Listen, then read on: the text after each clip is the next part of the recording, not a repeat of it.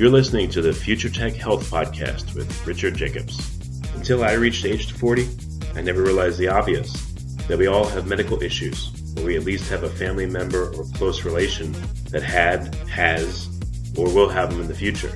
Medicine and biological systems are the final frontier.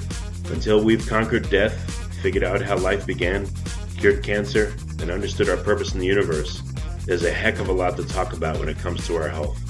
Future Tech Health means I'll be covering futuristic topics that are actually already in clinical trials, or even starting to appear on shelves or by prescription, or available for your own use.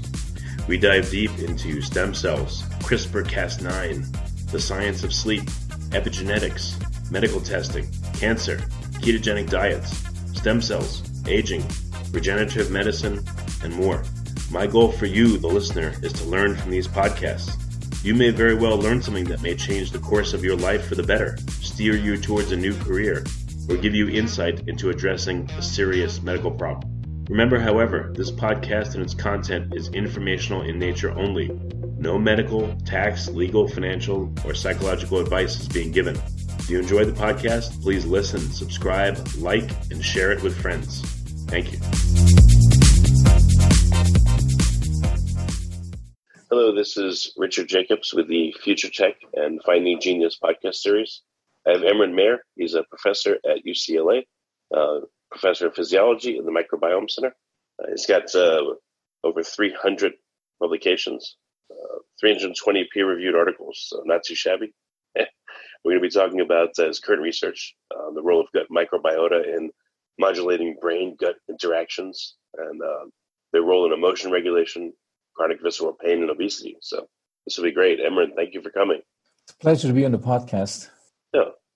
Um, I guess just attacking it head on. Um, how was it first established that there is the um, the possibility or the likelihood of the you know the reality that our gut microbiota affect things like emotion and obesity and other uh, physiological functions? Well, I would say you know the history. If you go in the um, the pre-scientific history of that, I mean, this has been a fairly popular uh, topic in um, in the 18th century. Um, people went through these high colonics. Um, there's some um, a French um, king who actually went through this every day to improve his well-being, and I think it even goes back to to the Egyptians who uh, believed that there's um, they didn't know that these are microbes or microorganisms, but that there's something going on in the gut that affects well-being, um, both physical and uh, and emotional well-being. Um, in terms of the the scientific approach, um, there were um, in the last century Metchnikoff, a person that um, actually won the Nobel Prize, who promoted the regular intake of, of probiotics of, of, microbes with a potential beneficial effect on on on, on health um, as a you know important modulator of, of well-being. Uh, scientifically, this started uh, actually much more recently when um, the first animal experiments came out where people used germ-free animals um, and found that either um, that transplanting, for example, um, fecal material from from mice that had a particular um, genetically determined emotional behavior, you could transfer that behavioral trait into the recipients uh, in, into the germ-free recipients just by transferring the fecal material. And there have been there have been a series of similar experiments uh, since then in in, in mice uh, mice treated with broad spectrum antibiotics, um, various other manipulations that, clearly have established uh, that at least in mice in the mouse model uh, there is a a some kind of a relationship between gut microbial composition um, and the metabolites that they produce and um, and, and behavior. I've heard things like um, you know ninety percent of all serotonin is made in the gut. You know the gut's not defined. I guess it would be the, the proximal colon. Um, you know I've heard that uh, B vitamins are made there, and that uh, you know thyroid hormone T four is uh, transmuted into T three there. But uh, I haven't found specific places in the literature where they're saying, you know, who, meaning what species or multiple species are doing it. Have you seen any such thing uh, that you know I, have heard these things and then uh, corroborated them in the literature? Yeah, I mean, you know, sticking with the serotonin story, I mean, that is still a, a puzzle because we don't know um, why, you know, the great majority of serotonin is not located in the brain where we, you know, treat patients with depression with serotonin reuptake inhibitors, um, but it's in the gut and we do know some things. It affects, it's, it's important for peristaltic reflex and for secretion of fluids into the into the gut. Um, but it's still surprising why we would have this massive amounts there. Now, there's recent experiments from the laboratory of Elaine Hsiao at UCLA. She's a collaborator, um, and so she has first demonstrated that that certain um, microbes, certain Clostridia, uh, play an important role in stimulating the the synthesis of serotonin from tryptophan in in these cells that contain, you know, that are these storage sites, the so-called enterochromaffin cells, and that at least in the mouse, a large percentage of the synthesis is dependent on these Clostridiales, these, these taxa of microbes.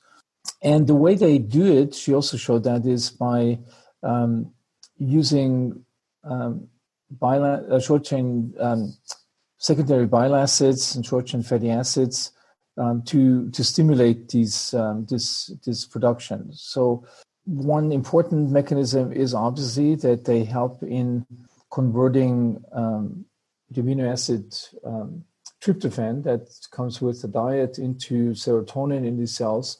And then she's shown in a more recent study, which is equally fascinating, that similar similar taxa of, of microbes also have a, a molecule uh, that is very similar to the serotonin uh, uh, transporter, by which human cells, um, nerve cells, and platelets uh, reuptake the, the, the serotonin that's secreted. So the microbes have a very similar molecule that can take up um, serotonin that obviously must be in the gut lumen um, because that's where the microbes live. And so the current idea is that there's a um, an intricate relationship between certain microbes stimulating serotonin production. Some of that serotonin is released onto vagal nerve endings and goes to the brain. Others, other portions are released onto the uh, enteric nervous system neurons to regulate peristalsis. And another portion is secreted back into the lumen of the gut where it's taken up by microbes, um, sort of completing this, this, this circle. What effect this serotonin in microbes has on the microbial behavior, gene expression is currently under investigation. So, a um, an unfolding story that I think uh, we don't know the final outcome yet, uh, but it, I think it certainly points to an important role of specific uh, taxa of uh, microbes in tryptophan and serotonin synthesis and metabolism. Something something you said sticks out at me when you said that uh, serotonin may directly stimulate the vagus nerve itself. I mean, it wouldn't certainly travel along the vagus nerve. I thought it would have to travel through the bloodstream and then maybe go through the blood-brain barrier to go into the brain. But are you saying that um, there's a possibility that the brain can be directly stimulated and modulated itself using the vagus nerve in the gut. Yeah, and that's another puzzle about this whole serotonin story. So you would think, you know, if, they, if there's all this serotonin stored in these cells, they would just release it into the bloodstream, and then some of it would get to the brain and um, you know modulate. I mean, obviously, serotonin in the brain can modulate most of the basic functions. Um, from emotions to appetite to pain modulation. Um, but that's not the case because the serotonin that's released into the bloodstream is immediately taken up by, by platelets, and then the platelets carry to distant sites in the body, to our knowledge, uh, current knowledge, not to the brain. So it's got to be another mechanism.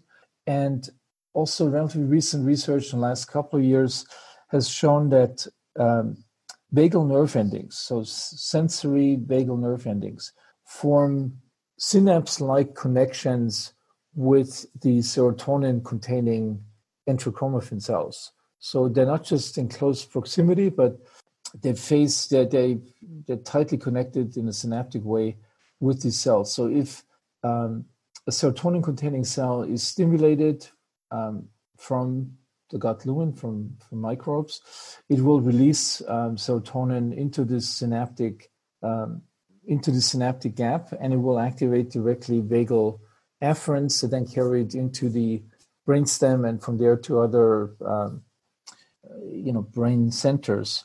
Um, again, what role this particular type of um, this component of serotonin plays in our emotions, as compared to, for example, the serotonin that's released from cells in in the in in the in the brain in the in the brainstem, is currently not known. But it's certainly we know the mechanism is there, um, and obviously it must have some some role in the overall uh, regulation of of our behavior. But that's uh, that's kind of a crazy implication because I may, I may be getting this wrong, but that means that essentially the brain has a part of it, you know, again the vagus nerve that's you know sitting in or around the gut that can be stimulated in such a way as to to directly modulate brain activity as if you were in the brain modulating the activity. It's like a you know it's like a, a tendril of the brain hanging down into the stomach that can be uh, affected by the stomach directly. Yeah, and that's, that's exactly, the case. That, that's crazy. Yeah, well, I mean, that's exactly the image I think one should have. It's almost like the eye, you know, which is connected through the optic nerve to the brain. Um, you so you could say you have these these gut cells um, located in the periphery in a in a place where they're exposed to all kinds of you know messy things um, and all kinds of uh, metabolites that that they, there's a direct access to the brain. Now this this access cannot be something that um, would affect your, your, your behavior on a minute by minute basis because otherwise you know our brain couldn't really function. Our emotions would constantly switch depending on what you eat. Um, that's another puzzle. You know, I, I personally think that these are tonic tonic influences that um, provide a, a background serotonergic tone to the brain rather than phasic, um, you know, second to second or minute to minute uh, influences. And but again, you know, to what component that um, what what what role this plays compared to the serotonin synthesized in specialized neurons um, can we, we can't currently answer that that question. Well, you know, this is interesting. This is forming in my mind the could you look at the gut as a as literally a sensory organ of the brain? It's a slow informing eye or ear or you know, it's literally like a sense, a, sixth, you know, again, I'm not going to be metaphysical about it, but it literally is, since we have five, it literally is the sixth sense. It may not have a tremendous impact or it may have a slow impact or like you said a, a background impact but it, it know that's the feeling i'm getting from what you're saying that that's the possibility. What's your thought on that? Yeah i mean i couldn't agree with you more you know um, so we talked about serotonin. I mean there's other uh, what we call enteroendocrine cells in the gut. Um, if you put all these cells together it would be our biggest endocrine hormone producing organ. And um, so one well-known example are the are, are these hormones that um, are essential for creating a sense of uh, satiety. Um, there's NPY, and um, you know, probably one of the the, the most well known of, of, of this this group of satiety hormones. They are um, located in cells just like the serotonin cells. They're cousins, you know, they're, they're comparable, but have a different function. So they are being they're being released um, again from microbial products, short chain fatty acids. Um, the the receptors on these cells um, match the, the the signals that the, that the microbes produce. Serotonin, um, not not serotonin in this case, but short chain fatty acids, um, secondary bile acids, and these cells then uh, release these these hormones. Some of them, similar to what I told you about the enterochromaffin cells, get onto these by synaptic transmission onto vagal sensory nerves. So they, they have the same vagal pathway to the brain. Others get into the bloodstream. Um, and in this case, um, they can reach the hypothalamus through the bloodstream um, and you know are the main mechanisms to create the sensation of satiety after uh, after a meal. Um, there's um, there's a lot of research on this. You know how these mechanisms become uh, compromised, so satiety doesn't set in, and it leads to overeating. Um, in, in, in, mouse models, that a, a high-fat diet would basically downregulate the sensitivity of these cells, so you would not mice would not get sufficient uh, satiety and keep eating. Um, and there's there's several of, of, of, these cells. There's also in the in the stomach um, cells that contain this um, this hormone ghrelin. Um, it's the only gastrointestinal hormone that actually stimulates appetite and um, food intake. And and again, they, there is influences from microbes on um, on this cell as well. So um, what you said is, is absolutely right. I mean, the gut is probably the biggest sensory organ that we have. It's the surface area, if you spread it out, um, all these villi and microvilli, if you would spread all this out onto a flat surface, it would be the size of a basketball court. Um, and that surface is studied with all these sensors. Um, and make it even more complicated, the sensors um, these different chemicals that they release interact with each other. Um, and so you have a, I would say, in our body, certainly the most sophisticated sensory organ that informs the brain about many aspects of, um, you know, food intake, but also, as we talked about earlier, about um, emotional context, emotional state. And I, I, would say we're just, you know, even though the, the science is already pretty exciting, I, I, think we're just at the beginning really of understanding the entire system. Um, and we'll probably, you know, intense effort, research effort goes into this. But I would say within 10 years, we'll have a, a pretty complete understanding and which obviously will open up possibilities for for therapeutic interventions, you know, on, on a on a large scale. Well, this, yeah, I mean, since obviously food is super important, otherwise, you know, we don't live. And food, you know, in our, okay, so we eat food, you know, maybe not in the mouth or the esophagus, but once it gets to the gut, you know, once it gets to the stomach and then the intestines, now it's, it's either going to be integrated into our body or not. And it's from the outside world. So it makes sense that the stomach and the, you know, the gut, it's a, it's a critical place. It's a, an intake source or, or location of where we're getting our again our nutrients. So it really needs to be monitored, and it makes sense that this is a sixth sense. But I wonder if you were to rank the senses, you know, hearing, sight, touch, etc. This seems to be the most microbe mediated or microbe controlled. You know, like eyesight, I do know from the literature there is a microbiome of the eye, but the main functioning and control mechanism in the eye appears to be the you know the somatic cells of the eye themselves, as with other senses in our body. But this sense, if we're to, were to call it a sense, appears to be again the most microbe mediated and or controlled of all the senses. No, absolutely. I mean the you know every surface um, in our body has a microbial um, community, uh, ecosystem. So the skin you know the urinary system uh, uh, yeah pretty much i mean our, our entire surface is covered with microbes and they're all specialized and they make they, they produce you know particular molecules or, or mediators that um, have some influence. But clearly in terms of influencing such vital things like ingestive behavior essential for survival um, um, pain perception um, emotional behavior.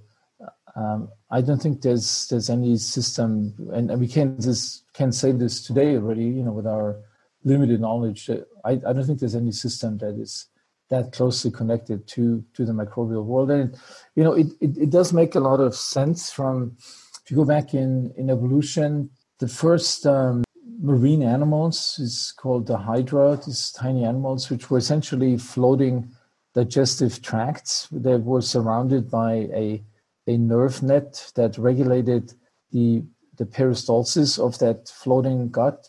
Um, and when I say floating gut, so basically this tube had an opening on one side where it sucked in um, water from from the outside, and it had an, at the opposite end would expel um, un, undigested or unabsorbed components or what it what it uh, took up. Um, that that sort of this integrated relationship um, that developed early on between microbes, microorganisms living in the oceans, um, and then at some point finding out that it's actually convenient to live inside that tube because a you know these microbes got free transport, protection, um, uh, unlimited supply of uh, of nutrients. That that symbiosis of microbes with the both with the digestive system, so the the tube that they lived in, but also with the, the precursor of our nervous system, these nerve nets, um, that has persisted throughout evolution. Virtually every every creature today, from insects to you know mammals, um, has that arrangement that there's microbes living inside the gut, and these microbes can communicate with with the nervous system, both the the what's called the enteric nervous system, which was the one that was there first, it was really our first brain, uh, but also with with our central nervous system, which is really our, our second brain. So it makes a lot of sense that we have this this unique role of the gut with its sensors um, compared to all the other areas of the body that that also um, you know has has microbes living on them. Um, you know, again, the word gut is thrown around a lot, and I realized like, where is the major innervation? Where is the the connection to the the vagus nerve? Is it in the colon? Is it in the small intestine? Is it spread throughout the whole, you know, digestive system? Like, if you look at it, where is the majority of the connection happening?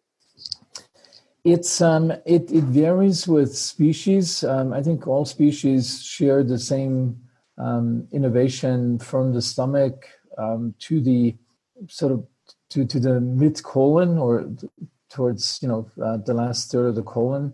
Um, the last third of the colon in humans apparently is not as densely innervated or not innervated by the vagus at all. Um, I think in some mice that, that, that innervation exists, but the, you could say that in humans, um, the entire GI tract is, is innervated all the way down to the last third of the colon. And um, I mean, that's important also in terms of the, you know, the microbial communication with the vagus nerve because even though the, the highest numbers of microbes are in the colon, um, there's lots of them starting really in the in the beginning of the intestine, you know, from, from the proximal jejunum uh, down into the terminal ileum, much lower, you know, magnitudes of uh, uh, order of magnitudes lower than in the colon, but still a very large number. So I think a lot of the the mechanisms that uh, erroneously are you know blamed or associated with with with with the colon mm-hmm. really happen in the in, in the in the small intestine because you don't need billions of microbes to signal for example to to these enterochromaffin cells or enteroendocrine cells you know even a hundred thousand would be sufficient to to do that that that signaling so i would say you know and and this is just starting with the development of sensors and smart pills that go down the, the entire digestive tract and sample at different locations of the stomach and the gut. And people have shown that there's distinct microbial communities at all these levels, from the stomach all the way down, you know, uh, to the to the mid or end of the colon. Um, well, one thing I've found informative, and I don't know if this will directly translate, but I think it will. You know, I've spoken to people about the oral microbiome, and there's multiple, multiple niches. There's, you know, on the tooth, above the gum, below the gum, the top of the tongue, the bottom of the tongue, the back of the throat, etc. So just in that one area, probably according to cell type, there's a, a, microbial attachment to each, a different one. And then I spoke to a, a researcher named Florencia McAllister. And she studies, you know, like pancreatic tumors. And she said that the pancreas has its own microbiome, but the pancreatic tumors have their own microbiome. So you know, then you wonder, all right, so every tissue type in an organism probably has its own unique microbial constituent, its own little little microbiome, because the, the, the cells there, you know, have different surfaces and make different things and need different things. So I, this is just again just my speculation, but in the human body, I would bet that you know every time the the nature of the cells in any part of our digestive system, for instance, changes, the microbial attachment changes.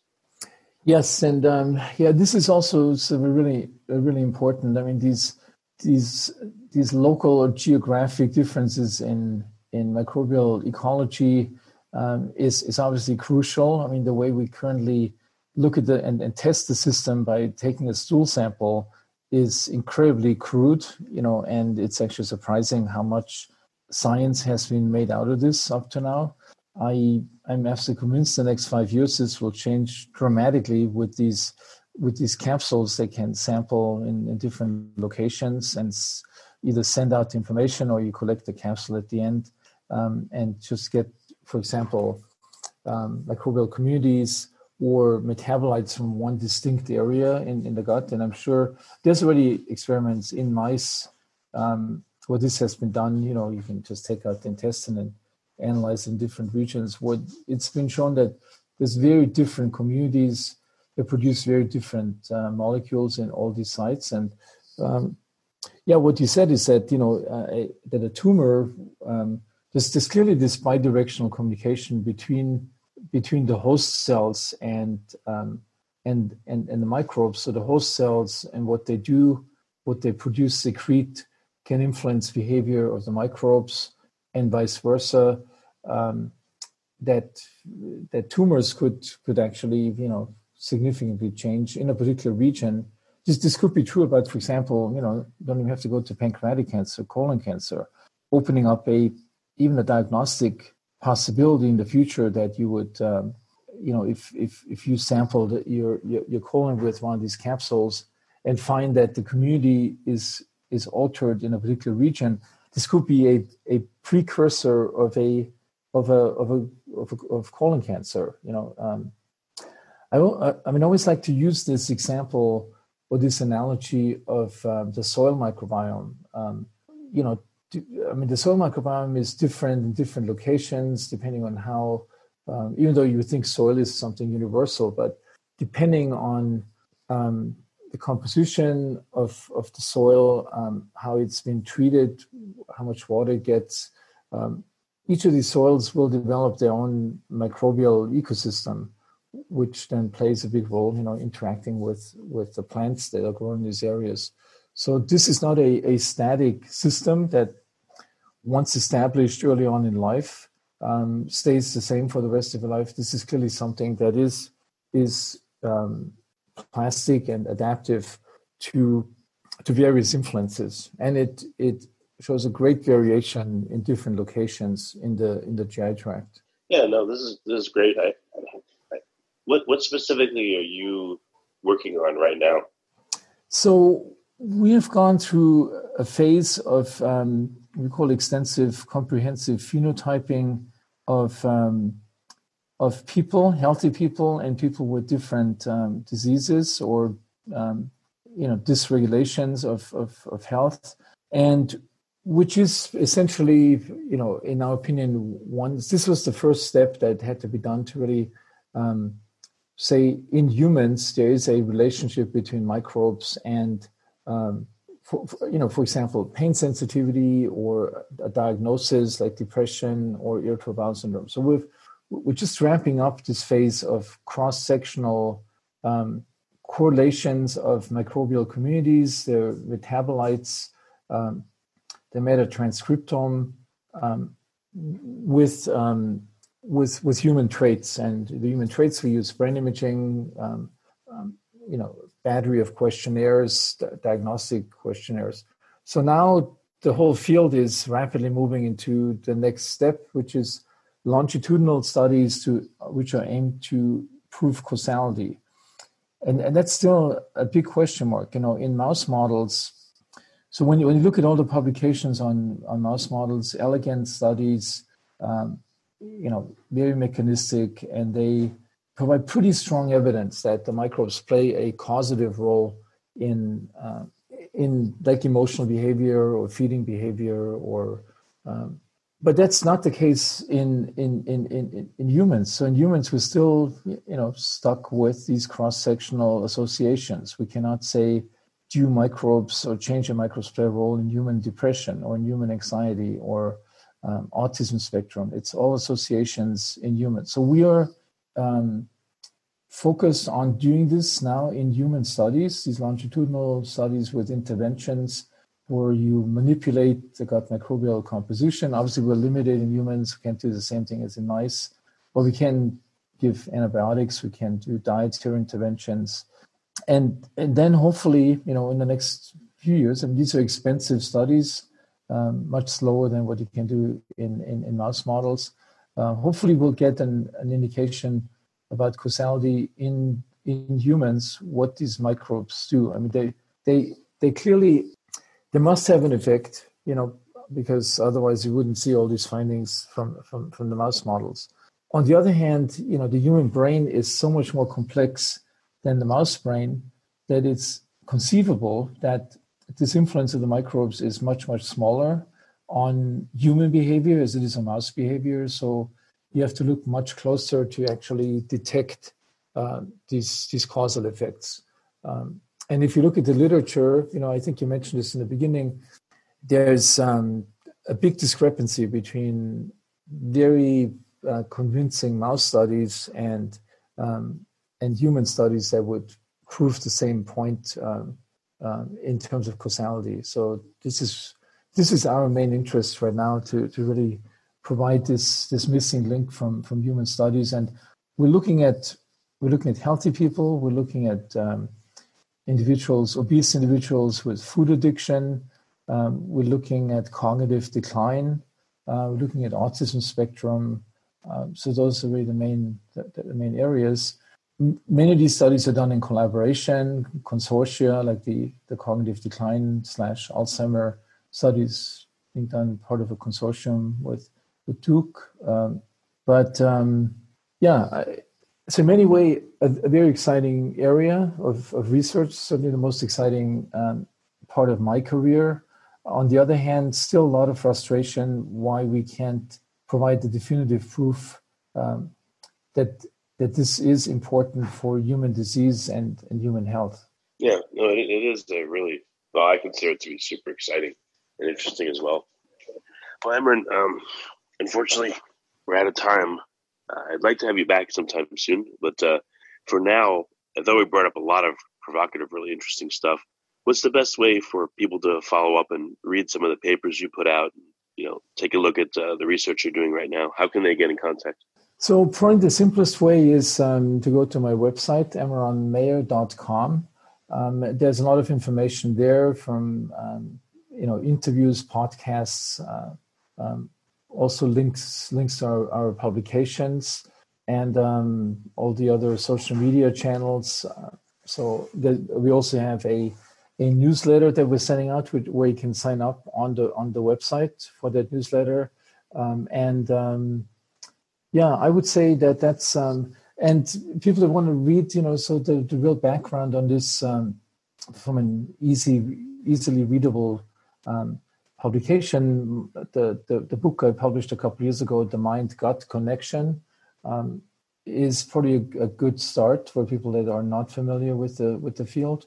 Um, and um, I should mention I'm working on the second book right now, which is sort of updating the first one and taking it to the next onto the next level of understanding.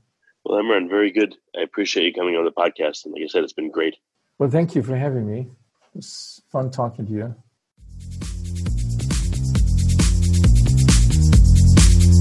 You're listening to the Future Tech Health Podcast with Richard Jacobs. Until I reached age 40, I never realized the obvious that we all have medical issues, or we at least have a family member or close relation that had, has, or will have them in the future. Medicine and biological systems are the final frontier. Until we've conquered death, figured out how life began, cured cancer, and understood our purpose in the universe, there's a heck of a lot to talk about when it comes to our health. Future Tech Health means I'll be covering futuristic topics that are actually already in clinical trials, or even starting to appear on shelves or by prescription, or available for your own use. We dive deep into stem cells, CRISPR Cas9, the science of sleep, epigenetics, medical testing, cancer, ketogenic diets, stem cells, aging, regenerative medicine, and more. My goal for you, the listener, is to learn from these podcasts. You may very well learn something that may change the course of your life for the better, steer you towards a new career, or give you insight into addressing a serious medical problem. Remember, however, this podcast and its content is informational in nature only. No medical, tax, legal, financial, or psychological advice is being given. If you enjoyed the podcast, please listen, subscribe, like, and share it with friends. Thank you.